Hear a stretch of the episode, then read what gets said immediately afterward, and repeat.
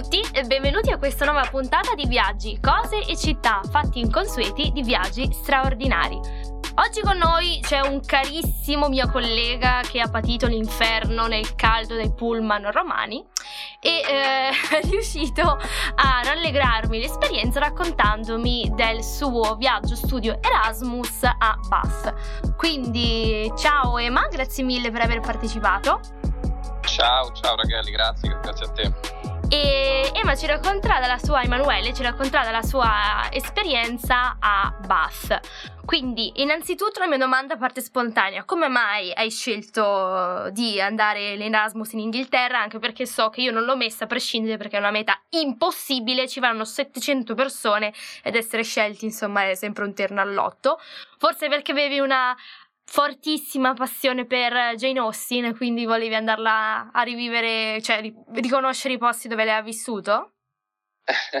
Beh, allora, um, mi è sempre interessato la, la, cultura inglese in realtà, la storia, e, e, tra l'altro è quello che studio adesso perché sto facendo un dottorato, mi occupo di diritto costituzionale e studio soprattutto il, il Regno Unito per la verità, quindi eh, è un, un paese, un ordinamento, un paese che mi ha sempre affascinato molto e quindi eh, ho messo come prima scelta Bath, ce n'erano delle altre in Inghilterra, comunque era quella che mi, mi ispirava di più, poi alla fine insomma è andato tutto bene. È andato tutto bene, sei partito. Ovviamente qua po- ospiti di qualità, cioè mica la fuffa, noi prendiamo soltanto i dottorandi. e, ecco. Esatto. E, e, quindi insomma sei stato prescelto, sei partito. Eh, che cosa ci sono, eh, quali sono i, cla- i, posti da visitare a Bath, oltre ovviamente, non lo so, le classiche ehm, boh, io mi immagino la casa di Jane Austen, il parco dove passeggiava Jane Austen, l'albero dove Jane Austen poggiava mentre scriveva, cioè insomma avrai visto qualcos'altro, no? Immagino. Racconta cosa c'è da visitare che non sia prettamente turistico.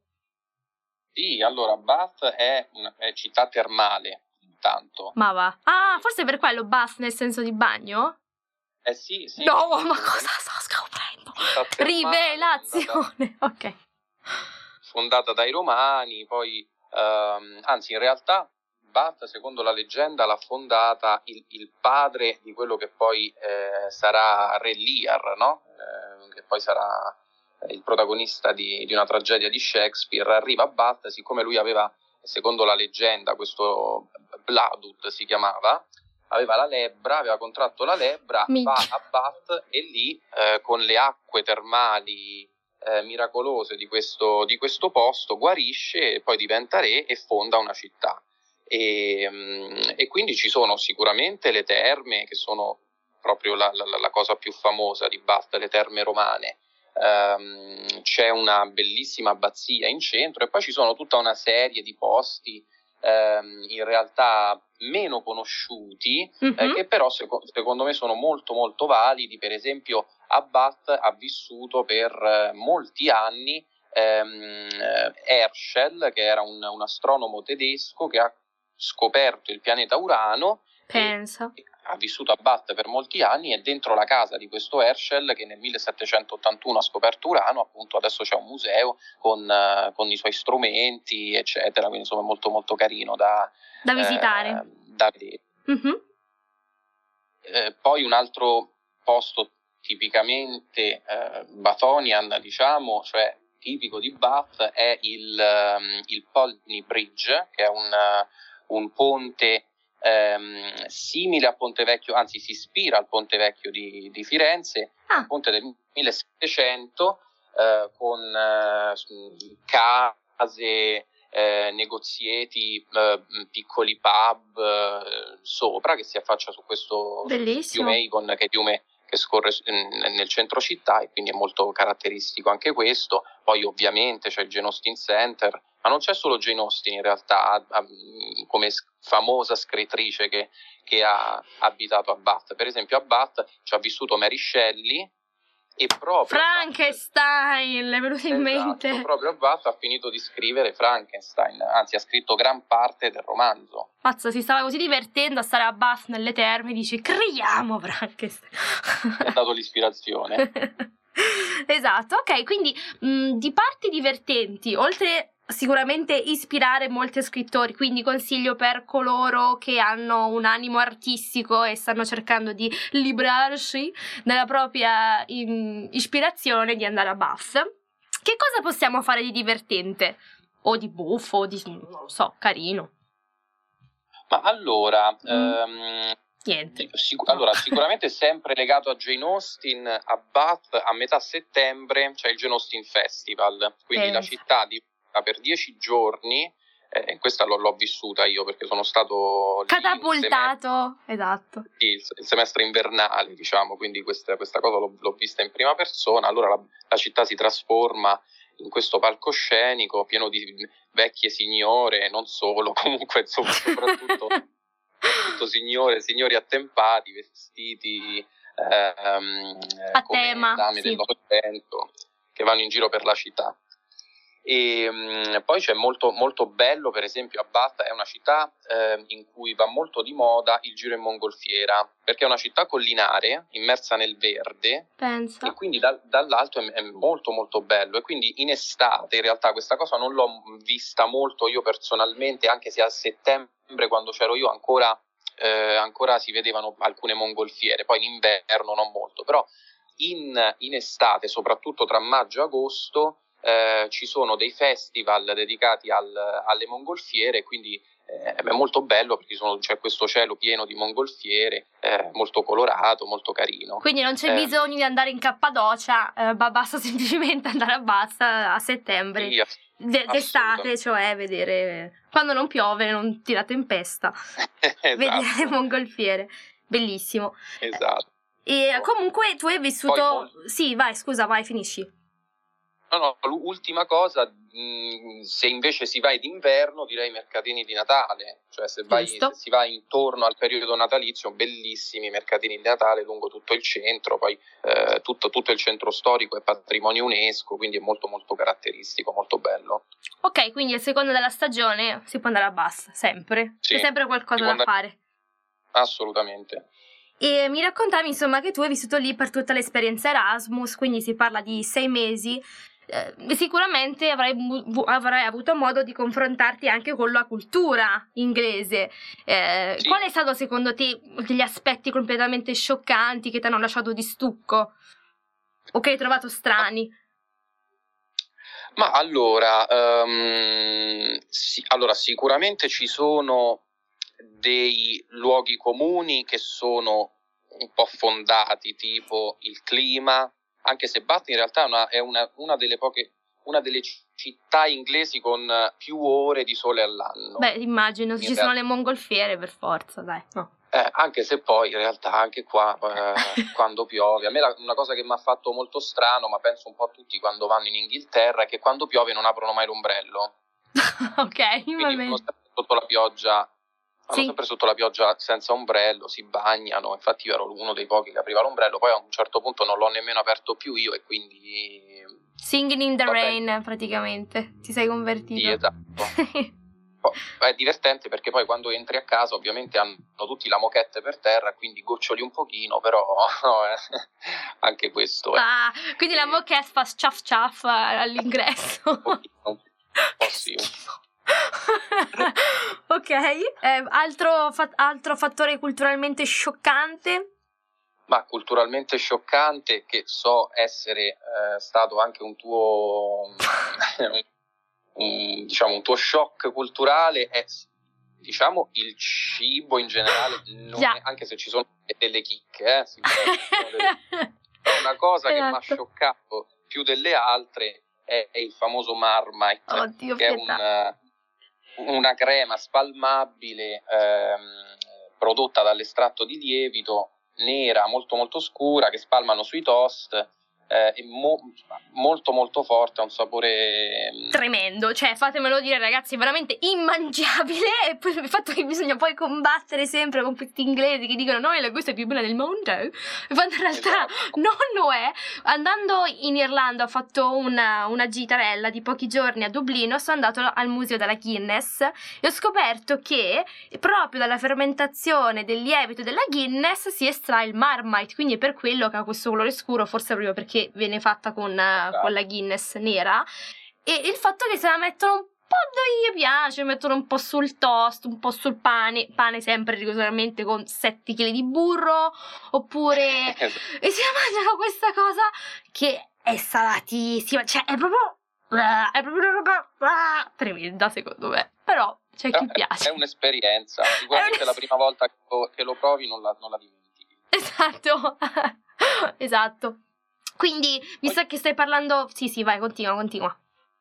No, dicevo che ci sono anche invece luoghi comuni che poi sono stati sfatati, almeno dalla, da- dalla mia esperienza. Per esempio, eh, il fatto che eh, c'è questa, mh, questa leggenda dell'English breakfast, quindi questa colazione molto molto ampia, Mhm. uova fritte, fagioli, bacon, eccetera, che sì, si fa, però almeno dalla mia esperienza eh, è la colazione delle feste, la colazione della domenica mattina, Sì. insomma non è che si fa sempre, oppure l'ora del tè, un'altra cosa, io non ho mai visto, Nessuno. personalmente, non ho mai visto prendere il tè alle 5, io personalmente. No, anche perché poi alle 5 fanno il pranzo, no, cioè cenano praticamente.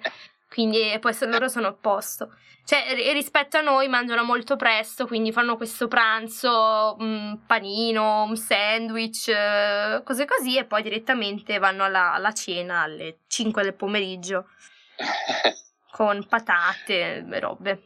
No. esatto. Quindi, visto che stiamo parlando di cibo, hai trovato oltre al Marmite eh, qualche altra pietanza che ti ha Allora, lasciato? Sì, in realtà mh, a Bath si, si fanno delle cose tipiche. La, la più eh, gettonata, diciamo, è la Sally Lan Bun, che è una, mh, è un, eh, una brioche, in realtà, ehm, che, sta, che, che viene prodotta in questo, in questo, in questo bar, diciamo, in questo locale che sta proprio dietro l'abbazia, quindi proprio in, pieno, pieno centro, che è il Sally Lance, appunto, da cui prende il nome, e, mm, ed è il più, il più antico locale di Bath, è del 1680 questo locale, e proprio nel 1680 è stato inventato, si dice, da un, un ugonotto che, che era scappato, ehm, si era rifugiato a Bath e si è inventato questa brioche, che è una brioche che loro accompagnano con panna e, mm, e confettura di fragole di solito, al- almeno qui in questo, in questo Mhm. locale che l'ha inventato, e poi dopo si è espanso in tutto il, il Regno Unito. Oppure eh, diciamo tutta la zona del Somerset, che è la contea ehm, che fa capo a Bath, eh, fa molto il, il sidro di mele, non bevono tanto la birra quanto, quanto il sidro, Apple cider, please. Esatto. che, che- che io preferisco alla birra personalmente. Eh, Manuele, Eh, ti ha convertito questa esperienza, eh? Mannaggia. sì, al sidro sì, peccato che qui in Italia non si trovi, non si trovi facilmente. Quindi facciamo un appello, importiamo il sidro in Italia. Tutto bene, Emanuele, Esatto. Gabriele che ti trova a Cisterna di Latina. Quindi mandate 700 litri direttamente a casa sua. Esatto. E, mm, sì, diciamo questo. Poi c'è un, un biscottino che si chiama Bath Oliver, ehm, che è una, una specie di cracker. Poi è bello perché tutto quello che inventano gli mettono il nome della città. Per essere sicuri, eh, sia mai che poi dopo lo rubino. Ma infatti devo dire che hanno un po' ragione perché sia a Bergamo che a Brescia c'è un piatto tipico che sono i casoncelli. E entrambe le nostre città stanno lottando per eh, determinarle la, la par- la paternità. Eh, se noi avessimo messo il nome, sarebbero stati casoncelli di Bergamo, punto. E basta. Esatto, no. sarebbe stato più facile. Decisamente. Quindi mi hai raccontato luoghi da visitarli, cose da fare di divertenti. Lo shock culturale, vabbè, diciamo che anche questo è stato affrontato. Pa- una parola buffa o delle cose strane che ti ricordi che è stato magari strano imparare? Ma allora, mh, diciamo, non, hanno, non c'è un dialetto particolare a Bath, anche se, cioè, parlando con loro, mi ricordo che mi dicevano no, non, non- non parliamo un dialetto particolare, noi parliamo l'inglese standard, quindi erano abbastanza fieri di questa cosa. Ehm, poi parlandone invece con persone che non erano originarie di Bath, ehm, mi hanno detto che c'è proprio un, un, diciamo, un- un- un'espressione eh, ossia posh bath, cui Eh, in realtà c'è questa, mm, cioè secondo chi non proviene da Bath, i, i, i Batonian, quindi gli abitanti di Bath, parlano con questo, con questo accento un po'... Un po' posh, eh, un po' da ricchi. Se, se, se, la tirano un po', mm, diciamo. Mm, esatto. un po'... Un po eh, però parole in particolare... Mh, mm, No, no, a parte lo, loro dicono sempre kid per, eh, cioè non, eh, per, eh, lo usano come mate, diciamo, quindi come dire amico lo dicono sempre kid. Bimbo, vabbè, come fanno un po' i toscani, che chiamano tutti bimbo e bimba. Esatto. Diciamo magari una derivazione anche quella. Va bene, quindi per concludere, che cosa ti ha portato questa esperienza Erasmus? Ma l'Erasmus eh, è stato, diciamo, non ho mai sentito qualcuno che si sia lamentato dell'Erasmus. Farlo a Bath è stato molto bello perché è una città d'arte, è una delle pochissime città, è, è molto piccola, ha poco più di 80.000 abitanti, però ha due mh, siti dell'UNESCO. Eh, tra l'altro l'ultimo gliel'hanno dato proprio quest'anno, anzi l'anno scorso ormai nel 2021 eh, l'hanno nominata tra le città termali d'Europa. Eh, congratulazioni. Eh, quindi molto, è molto bella, è molto bella perché molto caratteristica, l'architettura della città è tutta eh, stata realizzata nel Settecento, quindi è una città settecentesca che è rimasta sempre la stessa fino ad oggi, quindi è molto, molto, una città molto ricca, molto eh, turistica, però eh, anche molto fedele a se stessa e, e non, non, si è svenduta, ecco, diciamo così. Ecco, nessuna Nessuna contaminazione capitalista ce l'hanno fatta rimanere puri fino adesso. Quindi mi, per forza ci saranno un sacco di set di film, e tutte quelle cose così. Ah, sì, sì, sì, anche Bridgerton là con uh, no, la serie. No, scoop! Bridgerton. Benissimo. Sì, sì. Va bene, carissimo. Ok, grazie mille allora per aver condiviso con noi la tua esperienza. Sicuramente ci ha, ci ha stupito molto a me personalmente. Infatti, spero di riuscire ad andare a maggio-giugno a fare un giretto in mongolfiera Bath. Parla- esatto, parlando posh. Esatto. e andate a visitare Bath, tutto il Somerset, vicino c'è Bristol, ci sono un sacco di bellissime città, cittadine, un sacco di abbazie, dentro ogni abbazia c'è stata girata qualche scena di Harry Potter, quindi c'è sempre un, un set di Harry da visitare, molto molto bella, andatela a vedere. Assolutamente, perfetto. Grazie mille ancora Emanuele, grazie mille. Grazie, grazie, grazie a voi. E grazie anche a te per essere stato qui con me. Se vuoi vedere la puntata di oggi, la puoi trovare sul mio canale YouTube Viaggi, cose e città. Se hai curiosità o domande oppure vuoi partecipare come ospite, mettiti in contatto con me sui social o scrivendomi un'email a viaggicosecittà@gmail.com. Noi ci troviamo la prossima settimana con un'altra puntata del podcast di Viaggi, cose e città. Ciao!